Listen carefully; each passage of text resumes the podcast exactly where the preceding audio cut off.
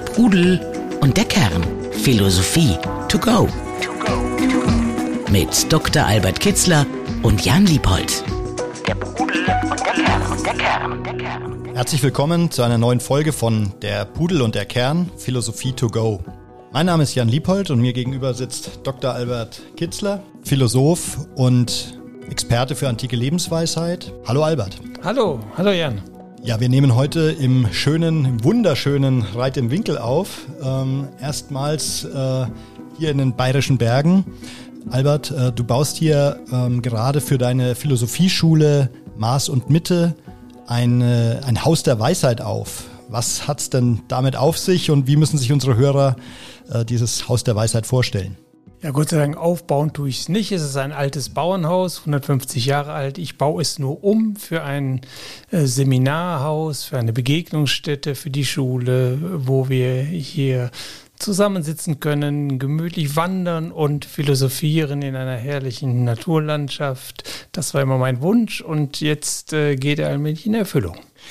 Du sagst, äh, dass äh, du schon lange äh, mit dich mit Philosophie beschäftigst, jetzt hier einen Ort dafür schaffst. Vielleicht kannst du unseren Hörern nochmal zwei, drei Sätze zu dir erläutern, wie es zur Wandlung vom Anwalt über den Filmproduzenten zum Philosophen kam.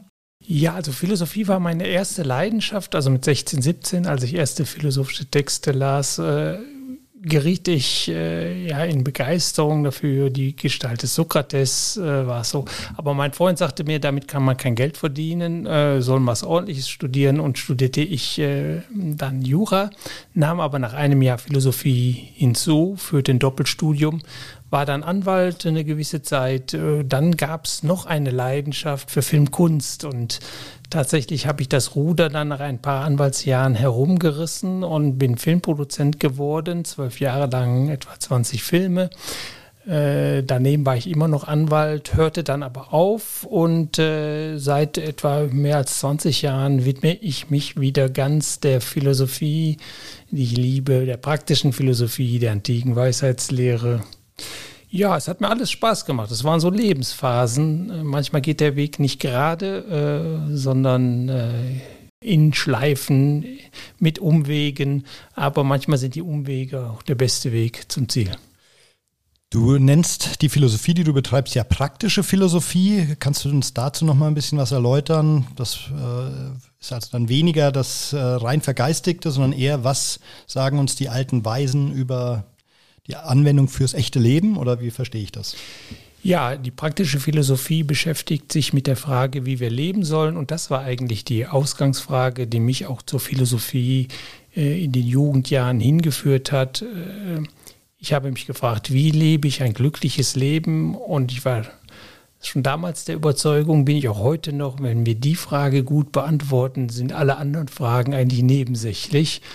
Und äh, auch wenn die theoretische Philosophie äh, wichtig ist, eine wichtige Ergänzung darstellt, ich sie auch intensiv studiert habe und auch weiterhin studiere, liegt der Schwerpunkt äh, meines Interesses und dem, was ich äh, weitergebe, vorwiegend darauf, eben wie wir hm, zu mehr Freude kommen und wie wir vom Leiden an der Welt wegkommen oder wie wir es minimieren oder klein halten. Das finde ich die spannendsten Fragen. Und jetzt stelle ich mir als Laie natürlich die Frage, wie können Leute, die vor 2000 Jahren gelebt haben, zum Teil äh, noch länger her, ähm, Stoiker und Konsorten, wie können die, die uns die Antworten liefern aus der damaligen Zeit, wo doch sich unsere Welt so beschleunigt hat, so verändert hat? Du, deine These ist aber, das geht, das gilt noch heute? Ja, ich finde, sie sind aktueller denn je. Das liegt wohl daran, da die Philosophie beschäftigt sich ja, sucht ja nach allgemeinen, äh, gültigen Antworten, die von Ort und Zeit unabhängig sind. Und äh, die antike äh, Weisheitslehre und praktische Philosophie, die ging davon aus, was ist die Natur des Menschen und was passt zu dieser Natur, wie lebt die Natur, wie wächst sie, wie ein blühender, guter Baum oder welche Dinge behindern sie an diesem Wachstum? Und diese Fragen, die anknüpfen an, den, an die Natur des Menschen, die haben sich bis heute gar nicht geändert. Und wenn wir uns mit der Kult alten Kulturen beschäftigen oder anderen Kulturen, auch in anderen Ländern, werden wir feststellen, dass die Menschen überall und zu jeder Zeit die gleichen Sehnsüchte hatten, die gleichen Ängste, die gleichen Wünsche. Sie haben an den gleichen Dingen Freude gehabt und, an den, und unter den gleichen äh, Beschwerlichkeiten gelitten. Und das ist unabhängig davon, wie sich die äußere Welt weiterentwickelt hat. Und äh, da sie an der Natur des Menschen anknüpfen, die ist seit 100.000 Jahren wahrscheinlich immer die gleiche geblieben, sind diese Dinge auch noch heute gültig. Der Pudel und der Kern. Philosophie to go. Unternehmer mit Herzstillstand trifft Philosophen mit Oscar. Wir haben heute das Thema, unser übergeordnetes Thema Minimalismus oder wie ihr Philosophen sagt, Selbstgenügsamkeit. Ähm, und ich hatte jetzt ja gerade, wie ich in einer der letzten Ausgaben schon mal erzählt habe, ein, ein heftiges persönliches Erlebnis, eben ein Herzinfarkt, ein Herzstillstand. Ähm, eine Art geschenktes zweites Leben. Und da stellen sich einem natürlich oder mir natürlich eine ganze Reihe von Fragen, wie man vorher gelebt hat, wo die Prioritäten lagen. Jetzt würde ich sagen, ähm, nach diesem Erlebnis, nach dieser Nahtoderfahrung ist mir zum Beispiel Besitz, Konsum, Geld Klar, es geht nicht ohne, äh, aber äh, es nimmt gefühlt an Bedeutung ab. Damit wollen wir uns heute noch mal ein bisschen intensiver beschäftigen. Wie schätzt du das ein? Was braucht eben die menschliche Natur? Wie viel äh, ist gerade genug ähm, und wie viel ist zu viel? Ähm, kann man auch ohne Luxus ein gutes und genussvolles Leben führen? Was bedeutet das auch eben für Themen wie Umweltschutz? Ähm, also Minimalismus wird ja heute nicht nur aus philosophischen Gründen, sondern eben auch aus Nachhaltigkeitsgründen oder um eben einen möglichst kleinen Fußabdruck hier zu hinterlassen, betrieben. Was würdest du sagen, was sind da die großen Fragen, die die Philosophen äh, uns zum Thema Minimalismus, Selbstgenügsamkeit mitgegeben haben? Ja, da ist es interessant, die Geschichte dieser Frage in der griechischen Klassik, in der griechischen Philosophie zu beobachten. Früher vor etwa 500 vor Christus. Da hatte man auch gedacht, Glück, das liegt in den äh, im Besitz, in äh, Wohlstand, in, in, äußeren Gütern. Und dann kam Demokrit, der gesagt hat, nein, es liegt nicht dort, äh, es liegt in der Seele, also in der Selbst. Da ist die größte Glücksquelle und nicht in äußerem Besitz, nicht in Ländereien, so hat er es formuliert. Und da trat eine Wende ein. Sokrates hat das aufgenommen, ging über den Marktplatz von Athen, so viele Dinge, die ich nicht gebrauche, äh, die ich nicht brauche, ein berühmtes Wort von ihm. Und äh, da konzentrierte sich die Frage darauf, ja, die wichtigste Quelle äh, des Glücks liegt in dir, in inneren Werten, Ausgeglichenheit, das Ruhen in sich selbst, Gelassenheit und vieles andere mehr und nicht im äußeren Besitz. Und alle sokratischen Schulen sind diesem Grundsatz gefolgt und wir können das auch in Indien, in der indischen Philosophie und in der chinesischen Philosophie, überall wo über Weisheit, über die richtige Lebensform nachgedacht wurde, ist man schnell zu, diesen, zu dieser Grundeinsicht gekommen. Also das heißt, weniger ist mehr, ähm, aber gleichzeitig brauche ich ja ein gewisses Mindestmaß und in unserer modernen Welt habe ich ja gleichzeitig immer noch vor Augen geführt, der Nachbar, der sich den Porsche geleistet hat und damit mit einem Lächeln im Gesicht fährt. Ähm, wie schaffe ich es da neben nicht Neid zu empfinden oder dieses Gefühl von, das brauche ich auch zum Glück? Wie kann ich mich davon freimachen in unserer modernen Lebensumwelt?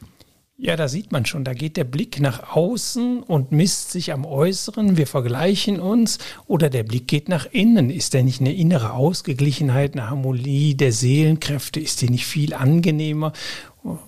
Kann jeder mal auf sein Leben schauen, wann hat er die glücklichsten Momente äh, gehabt? Das ist nicht, wenn er irgendeinen äh, Kick gehabt hat, sondern meistens, wenn er, wenn alles mal gut lief, er gut im Flow war und sitzt vor seinem Haus oder sitzt in einer äh, Natur oder wandert und, und da fühlt sich beim Wandern besonders. Da haben wir ja gar keine äh, materiellen Dinge um uns rum, sondern nur die Natur.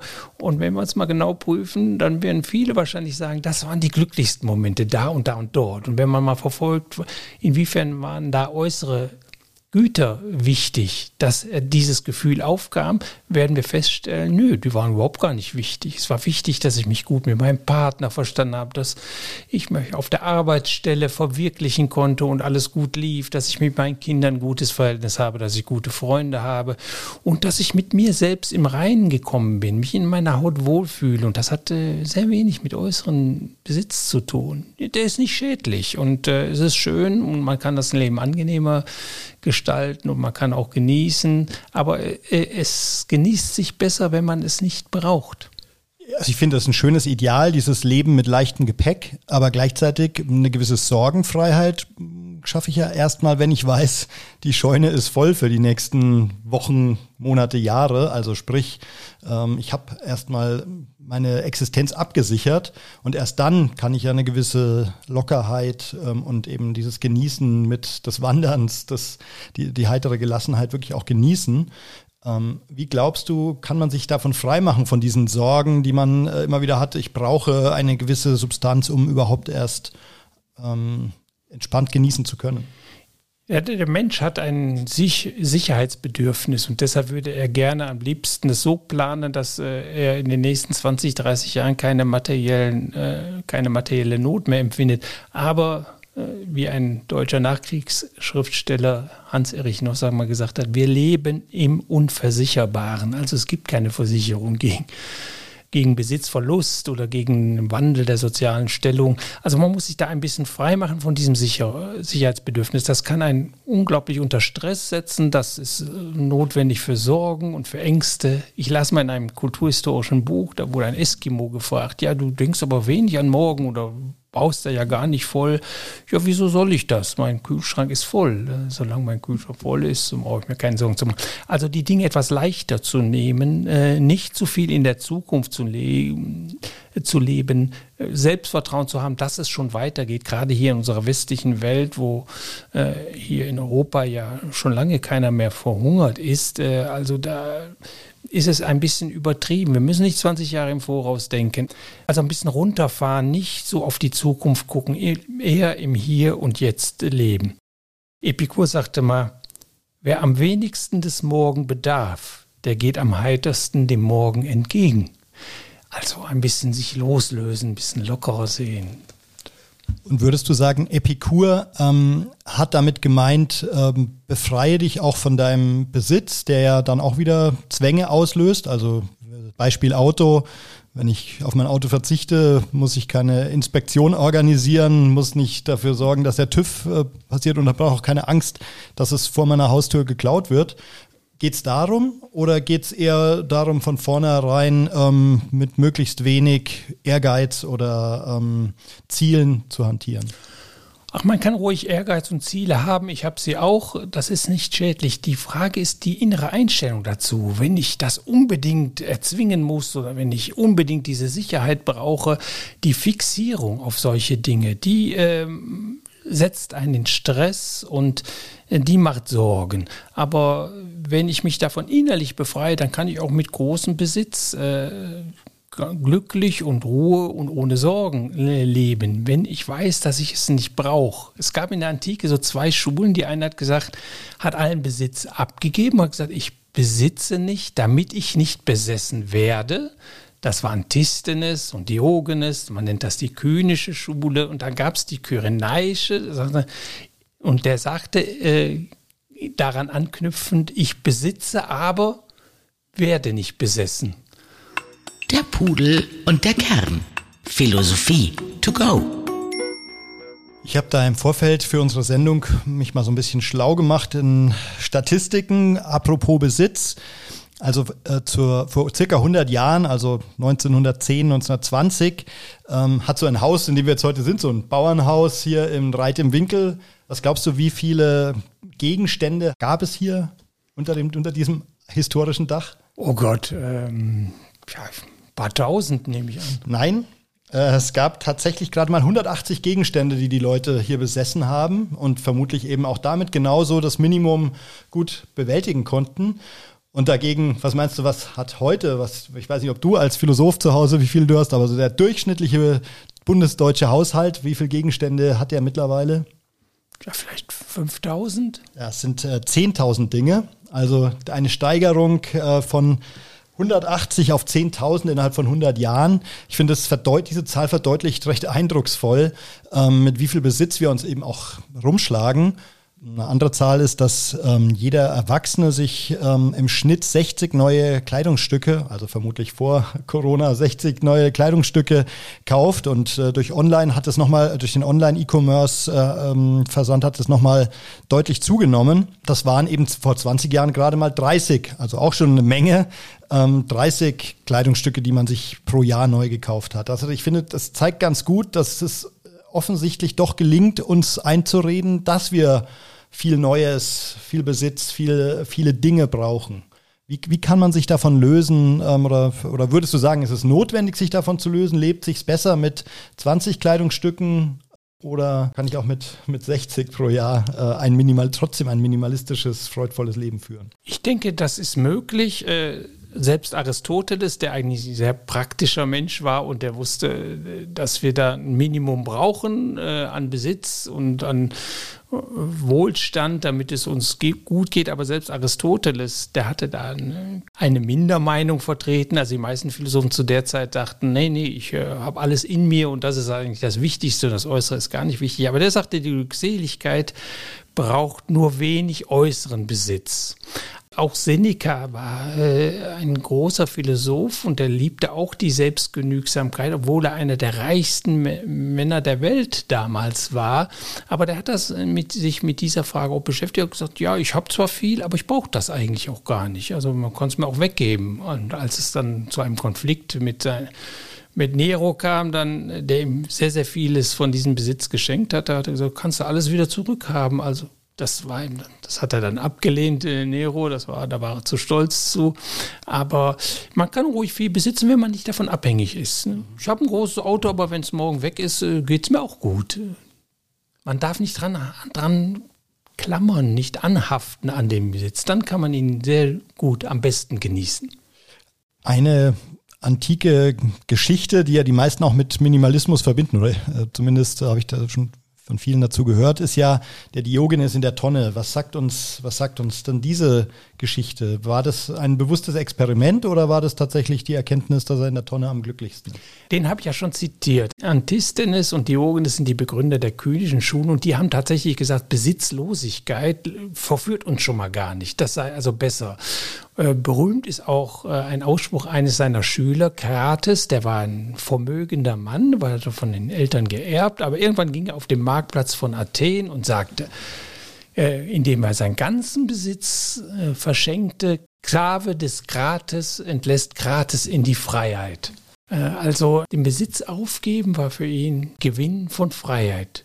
Jetzt gibt es aktuell ja eben auch diese, diese Nachhaltigkeitsthematik, die ähm, uns sehr stark in diese Richtung führt.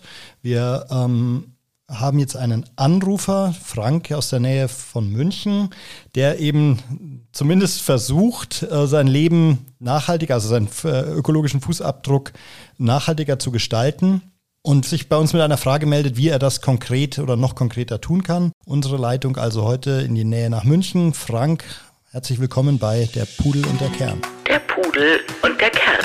Philosophie to go. Die Außenwelt. Hallo Frank, du hast Fragen zum Thema Minimalismus, Bedürfnislosigkeit, Selbstgenügsamkeit. Ja, hallo Albert, hallo Jan.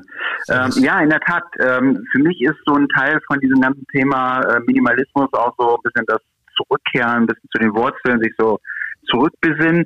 Und ich persönlich äh, habe das Brotbacken für mich entdeckt, eher zufällig durch den Arbeitskollegen, habe mich dann selber eingelesen, habe den einen oder anderen Kurs gemacht und äh, ja, back das jetzt auch gerne.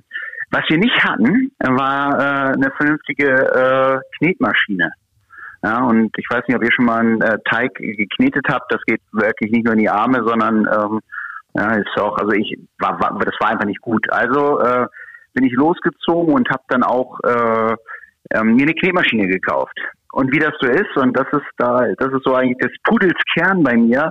Ähm, ich bin da nicht einfach losgezogen und habe mir die erstbeste Knetmaschine gekauft, sondern äh, nachdem ich mich ein bisschen informiert habe, natürlich wieder eine Maschine, die einfach viel mehr kann. Die kann natürlich auch kneten, aber die kann auch Schnitzeln, die kann Smoothie machen, die kann Sachen verkleinern, sie kann, ach ich weiß nicht was, ja, Julienne-Streifen schneiden und so.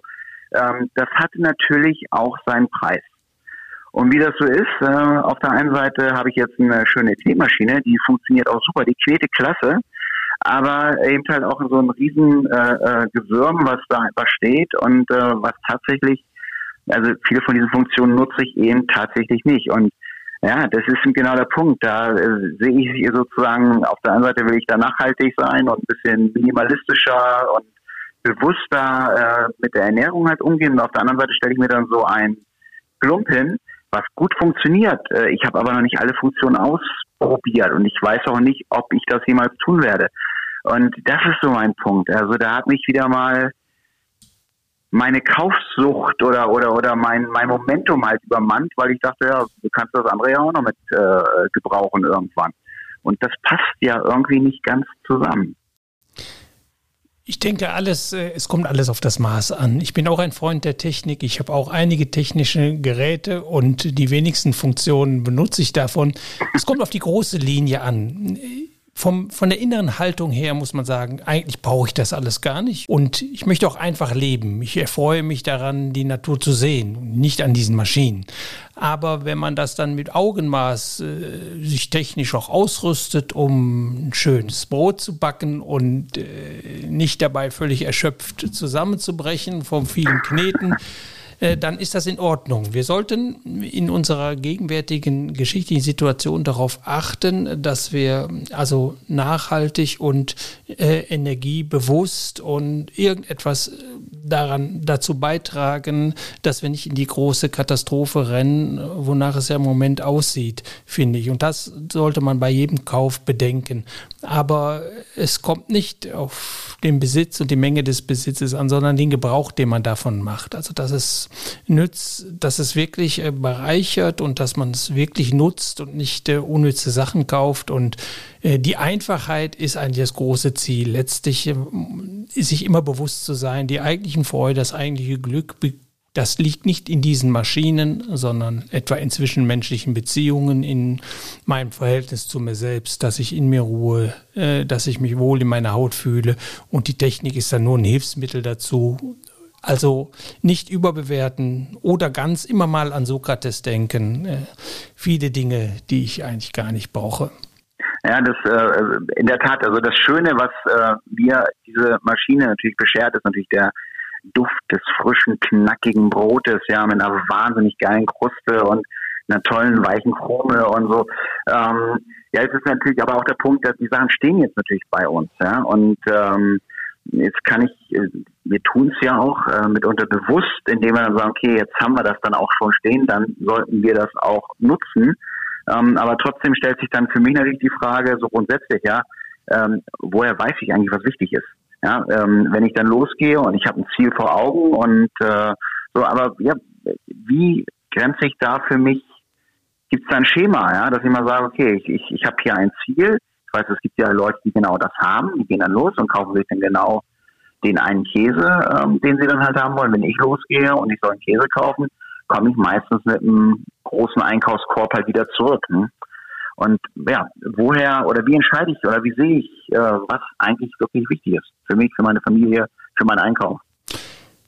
Die Konzentration äh, eben oder sich bewusst machen, dass nicht das, was du da eingekauft hast, dich glücklich macht, äh, sondern äh, das Zusammensein, das Zusammenkochen oder eben in sich, in seinem Seelenhaushalt aufgeräumt zu haben. Also ein bisschen hin und wieder ein bisschen Philosophie betreiben, über sich selbst nachdenken mhm. und sich bewusst machen, äh, dass es viele Dinge im Haushalt sind, die wir eigentlich gar nicht brauchen, die eigentlich auch unser Glück nicht steigern. Oder mach es auch so, wenn du dir einen neuen Gegenstand kaufst, den du unbedingt haben möchtest, weil du äh, tolles Brot backen willst, äh, werf dafür fünf Gegenstände weg, die du in den letzten Jahren vielleicht nicht mehr benutzt hast.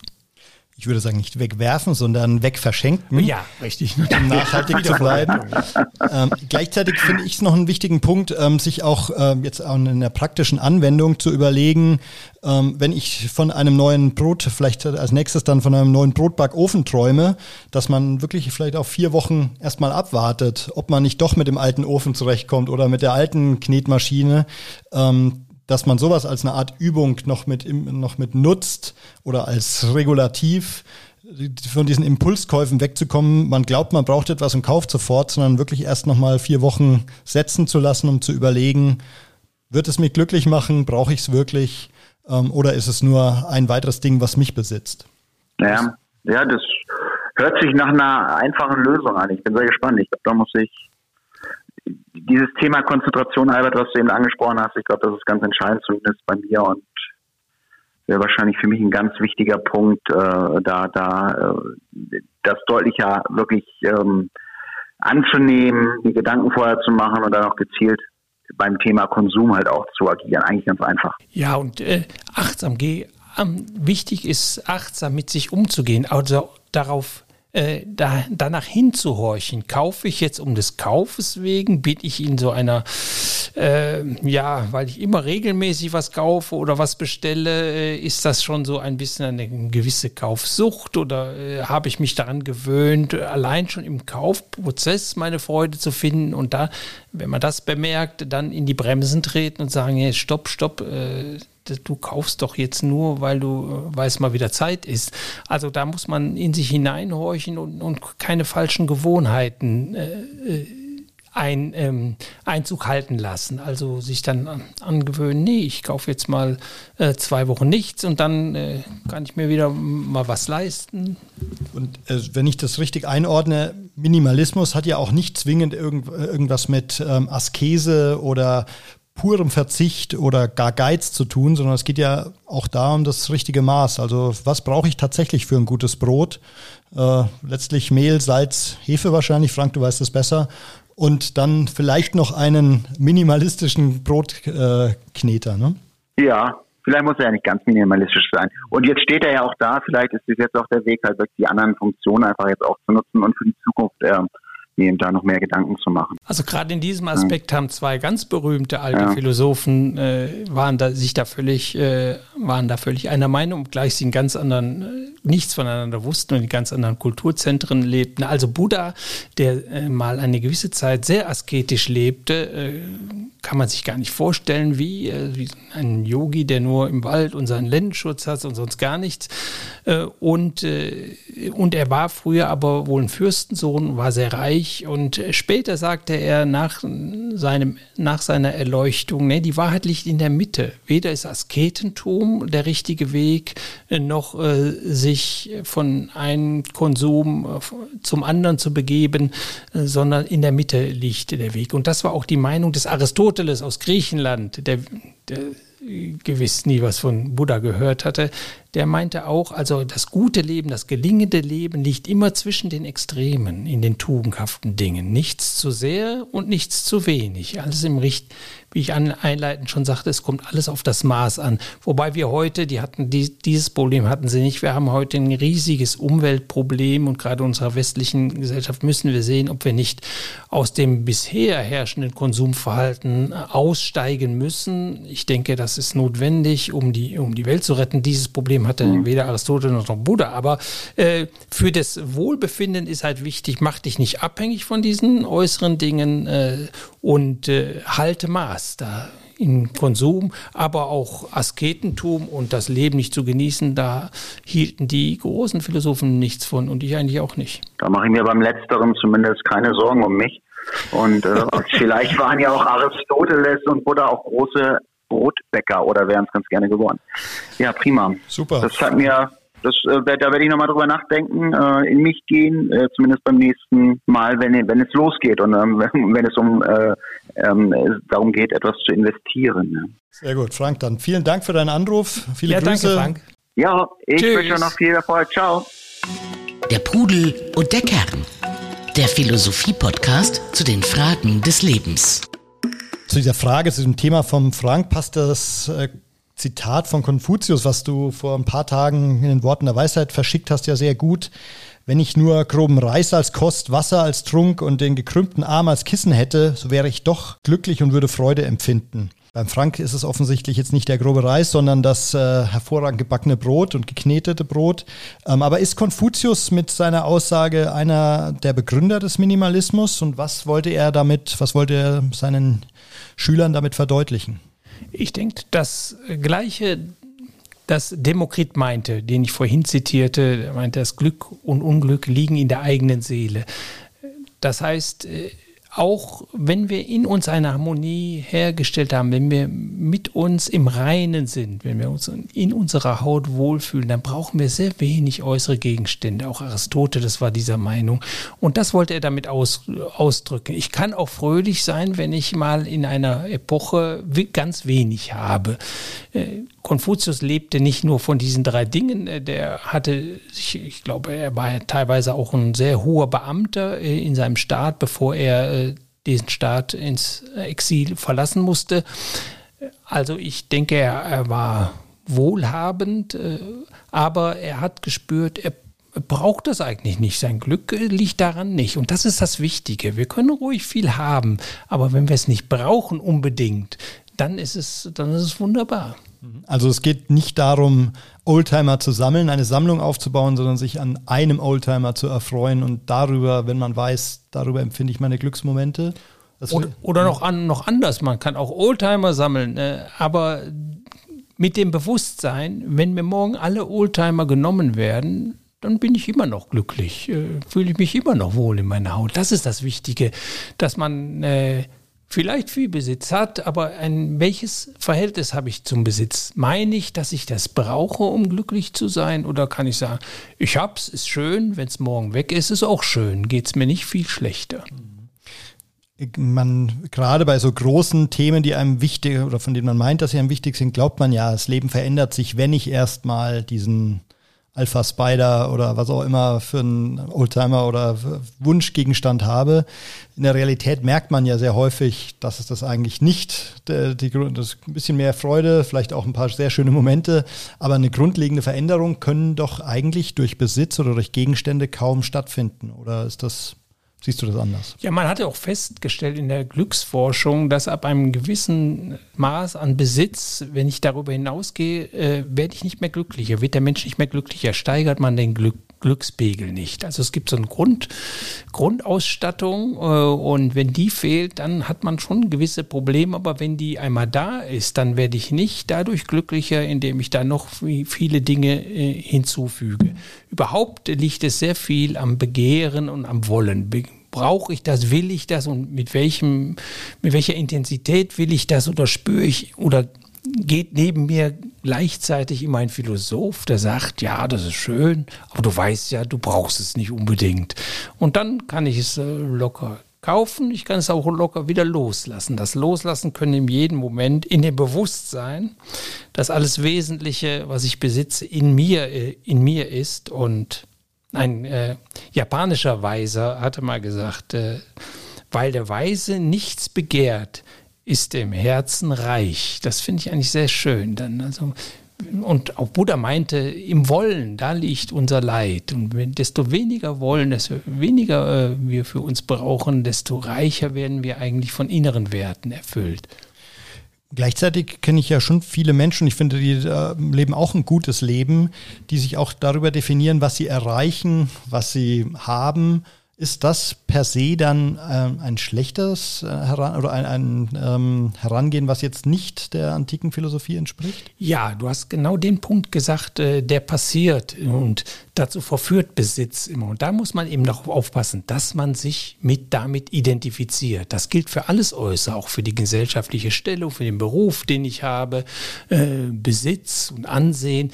Dass, wenn ich mich darüber definiere, dann mache ich mich abhängig von diesen Dingen die aber, die ich aber nicht im Griff habe. Das kann morgen, kann sich ändern. Also wie viele Menschen haben ihren Besitz von heute auf morgen verloren? Wir müssen nur an unsere Großeltern denken, da schlug eine Bombe im Haus ein und da war alles weg. Äh, wie kann man da weiterleben? Äh, wenn man sich damit identifiziert hat, hat man ein Problem. Und das gilt auch heute noch. Wenn ich mich identifiziere äh, mit meinem Besitz, gesellschaftliche Stellung und es gibt da Beeinträchtigungen, dann komme ich ins Leiden. Wenn ich mich darüber aber gar nicht definiere, weil ich sage, na, aller Reichtum liegt in mir und nicht in diesen äußeren Dingen. Ich fühle mich wohl, ich bin stimmig, ich lebe stimmig, ich lebe aufrichtig, denken, wollen, fühlen und handeln stimmt bei mir überein. Das sind alles Dinge, die ich im Griff habe und die nicht von äußeren Zufälligkeiten abhängt.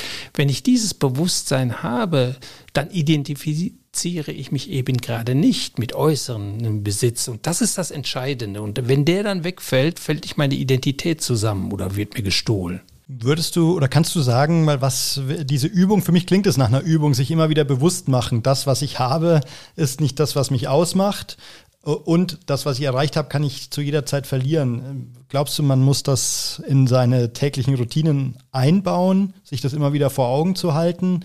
Gerade wenn man denkt, jetzt geht's aber, jetzt äh, geht's aber los, jetzt bin ich wahnsinnig erfolgreich, sich immer wieder auf den Boden der Tatsachen zurückzuholen, das ist alles vergänglich, oder? Ich denke ja. Also ich mache es so, dass ich äh, in glücklichen Momenten, wo ich äh, eine schöne Naturlandschaft sehe oder wo ich wandere oder wo ich mit meiner Familie zusammen bin, wo nicht keine Technik, kein äußerer Besitz eine Rolle spielt und ich merke, es fühlt sich gut an, dass man sich da konzentriert. Ja, das ist doch der Augenblick, der eigentlich gut tut. Und umgekehrt, wenn man äh, wenn man sich am Besitz erfreut und an einer technischen Raffinesse, sich gleichzeitig zu sagen, ja, das ist schön, das macht Spaß, aber äh, das brauche ich nicht unbedingt. Das ist ganz wichtig und parallel dazu äh, sich klar machen, dass äh, der, was wichtig ist und was wirklich wertvoll ist, meine äh, meine inneren Fähigkeiten, meine Fähigkeiten, meine inneren Werte, das ist wichtig. Ja, Selbstvertrauen aufbauen. Man muss dann denken, ich kann denken, ich kann etwas Gutes tun, sich besinnen auf das, was man bereits erfolgreich gemacht hat. Das gibt einem Kraft, dann möglicherweise auch mal eine große Wende im Leben zu vollziehen, auch ohne soziale Absicherung. Wenn man so an Minimalismus, Selbstgenügsamkeit denkt, wie spielt da auch eine Rolle dieses Memento Mori? Bedenke, dass du sterblich bist, äh, dass man weiß, äh, man äh, es bringt einem nichts der Besitz, sondern das, was man erlebt. Ähm, sich das auch immer wieder vor Augen zu führen? Oder, also Memento Mori habe ich jetzt eben durch meine Erfahrung, ist es bei mir noch ein bisschen stärker ausgeprägt möglicherweise. Und umso gefühlt nimmt dadurch auch die Bedeutung von finanziellen Rahmenbedingungen und so weiter ab im Vergleich zu dem Erleben ja, völlig richtig. Und äh, deshalb sind äh, diese Kapitel über Vergänglichkeit und Tod auch immer die längsten in meinen Büchern, weil wenn man sich das mal klar gemacht hat, alles äh, vergeht und äh, alles kommt und geht. Also wenn man dann äh, das richtig tief verinnerlicht hat, dann kann man loslassen. Man lernt das loslassen können. Und das ist so wichtig äh, für, für die Gegenwart. Besitz ist etwas Totes, heißt es in einem buddhistischen Text. Das Dasein ist etwas Lebendiges. Also das Lebendige hervorschieben, in den Vordergrund drücken und Besitz und alles Tote etwas in den Hintergrund machen. Also sich mit der Vergänglichkeit, mit dem Kommen und Gehen der Dinge zu befreunden, äh, gibt einem die große Kraft, loslassen zu können. Und das ist, wir, wir sind immer äh, von Verlusten umgeben. Wir verlieren immer wieder mal was. Und da kommt etwas anderes dazu. Und dann sich nicht aufzuregen, ruhig zu bleiben, das ist äh, außerordentlich wichtig, das zu lernen und zu verinnerlichen. Wenn man das, das ist auch, äh, steht auch im Zentrum von dem, was Sokrates gesagt hat. Er, er sagte ja, im Zentrum seiner Philosophie stand, erkenne dich selbst. Wir verstehen das häufig psychologisch, sehe, was, was deine Bedürfnisse sind. Aber ursprünglich hatte, war die Bedeutung dieses Ausspruchs eigentlich eine andere. Vergiss nicht, dass du ein sterbliches Wesen bist, dass alles vergeht und auch, dass dein Wissen beschränkt ist, auch dein Können beschränkt ist. Äh, das war eigentlich im Kern. Und wenn das als Haltung verinnerlicht wird, dann äh, gehe ich mit einer Leichtigkeit durch Seins und äh, durch das Sein, durch mein Leben. Und das hat viel damit zu tun, äh, dass ich quasi äußeren Besitz oder nicht brauche, nicht äh, als nötig empfinde, um glücklich zu werden. Das befreit mich. Okay. Konsumrausch gab es offensichtlich auch schon äh, in der Antike, wenn ich äh, die, deine Erzählungen von, von den Höfen da äh, ähm, ein, richtig einschätze.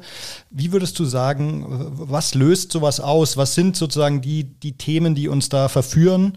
Ähm, heute ist es Werbung, was war es früher? Ähm, und was verdeckt so ein Konsum oder was verschüttet vielleicht auch? Ähm, was, äh, ja, was, äh, was wollen wir damit ausgleichen, wenn wir in einen Konsumrausch verfallen?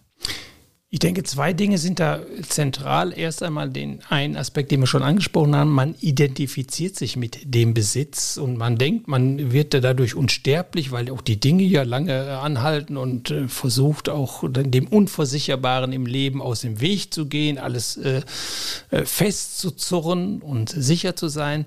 Der andere Aspekt ist, man verwechselt Lust mit Glück. Man denkt, ah, wenn ich das habe oder wenn ich mir das kaufe und äh, erreicht habe, dann äh, bekomme ich, ja, hm, bekomme ich, äh, steigert sich äh, die Lust. Ich kann das benutzen, das benutzen, das. Man geht von einem Kick zum anderen und verwechselt dabei die Befriedigung eines äh, oberflächlichen Bedürfnisses mit dem, was wahrhaft Glück ist. Und dieses Glück, äh, wonach wir uns sehnen eigentlich, ich möchte ein glückliches Leben führen, was wir in diesem Ausdruck so sagen, nicht ein lustvolles, ein glückliches. Dann Lust kommt noch dazu, aber eigentlich das Wichtigste, dass ich mich wohlfühle. Das hat eigentlich nichts mit diesem Kick und mit den Lustbefriedigungen zu tun. Aber es wird häufig, äh, viele Menschen denken, äh, Darin liegt ihr Glück, dass sie irgendein Bedürfnis auf äußere Gegenstände oder sonst wie befriedigen. Und wenn das nur, wenn das häufig geschieht, dann führe ich ein glückliches Leben. Sie verwechseln Lusterfüllung, äh, das nichts Schlechtes ist, eine Lustbefriedigung mit Glück als einem inneren seelischen Zustand, der von den äußeren Dingen und von den Lustbefriedigungen unabhängig eigentlich ist. Der Pudel und der Kern. Philosophie to go. Die Zusammenfassung. Albert, kannst du zum Abschluss äh, bitte nochmal versuchen, also eine Art Definition von Thema Minimalismus ähm, oder genauere Abgrenzung und Selbstgenügsamkeit äh, zu geben? Was ist es und ähm, vielleicht auch noch, äh, wer sind die zentralen Leute, die man dazu äh, lesen oder sich ähm, informieren sollte, die, die Fackelträger des Minimalismus? Ja, ich find, finde, dass zentral ist, äh, dass man äh, sich klar macht, dass Glück und Unglück eben in der eigenen Seele liegen und nicht in den, äh, in den äußeren Gegenständen, dass man seine Seelen, seinen Seelenhaushalt, seine Seelenkräfte ausgleichen muss, in sich Frieden finden muss und dass das wenig von äußeren Dingen abhängt, dass man sich das immer wieder klar macht und konzentriert, mit Freunden darüber spricht oder die entsprechenden philosophischen Bücher liest. Etwa von, von Seneca. Wie gesagt, er war sehr reich, aber er schreibt dann an vielen Stellen, dass er davon überhaupt gar nicht abhängig ist. Es kommt auf den Gebrauch an dieser äußeren Dinge, äh, nicht auf ihren Besitz. Äh, der wäre zu nennen, äh, aber auch äh, ja, Sokrates als Lebensfigur, wenn man mal sieht, wie er gelebt hat, oder eben auch Diogenes, der immer wieder gesagt hat, viel Besitz neigt dazu, dass wir davon auch besessen werden, dass wir anhaften, sich vom Anhaften lösen. Auch die buddhistische Philosophie, Buddha-Texte, ganz wichtig. Dort ist der Aspekt der der inneren Unabhängigkeit, der Freiheit und des Loslassen-Könnens, des Nicht-Anhaftens ganz entscheidend. Buddha meinte, darin, da fängt alles Leiden an, wenn wir anhaften an äußeren Dingen und nicht äh, in unseren inneren Werten unser Glück suchen. Das finde ich eigentlich der zentrale Punkt, wenn man das sich mal klar macht und immer wieder bedenkt und auch Meditation immer wieder vertieft, dann wird man mit der Zeit unabhängig und dann genießt man den äußeren Besitz äh, viel mehr und dann ist es auch egal, ob man viel oder wenig besitzt und man kann ruhig viel besitzen und sich daran erfreuen. Man erfreut sich noch mehr daran, wenn man es nicht braucht. Ja, vielen Dank. Ich würde vorschlagen, unsere Hörer äh, äh, sollten, wenn sie jetzt sich weiter informieren wollen, zum einen in unseren Show Notes nachschauen, welche Bücher von Seneca und Diogenes ähm, Seneca und Diogenes, die du ja, empfohlen hast. Äh, Buddha auch. Buddha, äh, Albert da gerade empfiehlt. Und dann nicht diese Bücher kaufen und schon gar nicht bei Amazon kaufen, sondern geht in die Stadtbibliothek, leiht sie euch aus, ähm, belastet euch nicht mit dem äh, Besitz dieser Bücher, sondern lest und genießt und dann anschließend mit möglichst minimalem Gepäck weiterziehen. Alles, äh, was wir heute ähm, erzählt haben, versuchen wir auch nochmal in den Shownotes aufzubereiten. Wir empfehlen euch, schaut auf unserer Website vorbei, wo äh, Veranstaltungen, die der Albert äh, hier im Haus der Weisheit, was ich wirklich sehr empfehlen kann, was ein ganz tolles Setting hier ist, also Wahnsinnsberge außenrum, ganz tolles altes Bauernhaus, da hast du wirklich ein Juwel aufgetan, Albert. Ähm, ich denke, dass wir hier noch das ein oder andere Mal aufnehmen werden. Ähm, schaut euch da an, wann Veranstaltungen hier stattfinden werden. Abonniert die Worte der Weisheit, die der Albert jeden Morgen seit vielen Jahren äh, per E-Mail verschickt. Und äh, schaltet, oder nicht schaltet das nächste Mal wieder ein, sondern äh, seppt das nächste Mal wieder rein, wenn wir bei der Pudel und der Kern Philosophie to go essentielle Fragen rund um das gelingende Leben diskutieren. Ja, danke dir, Jan. Der Pudel und der Kern der Philosophie-Podcast zu den Fragen des Lebens mit Dr. Albert Kitzler und Jan Liebold.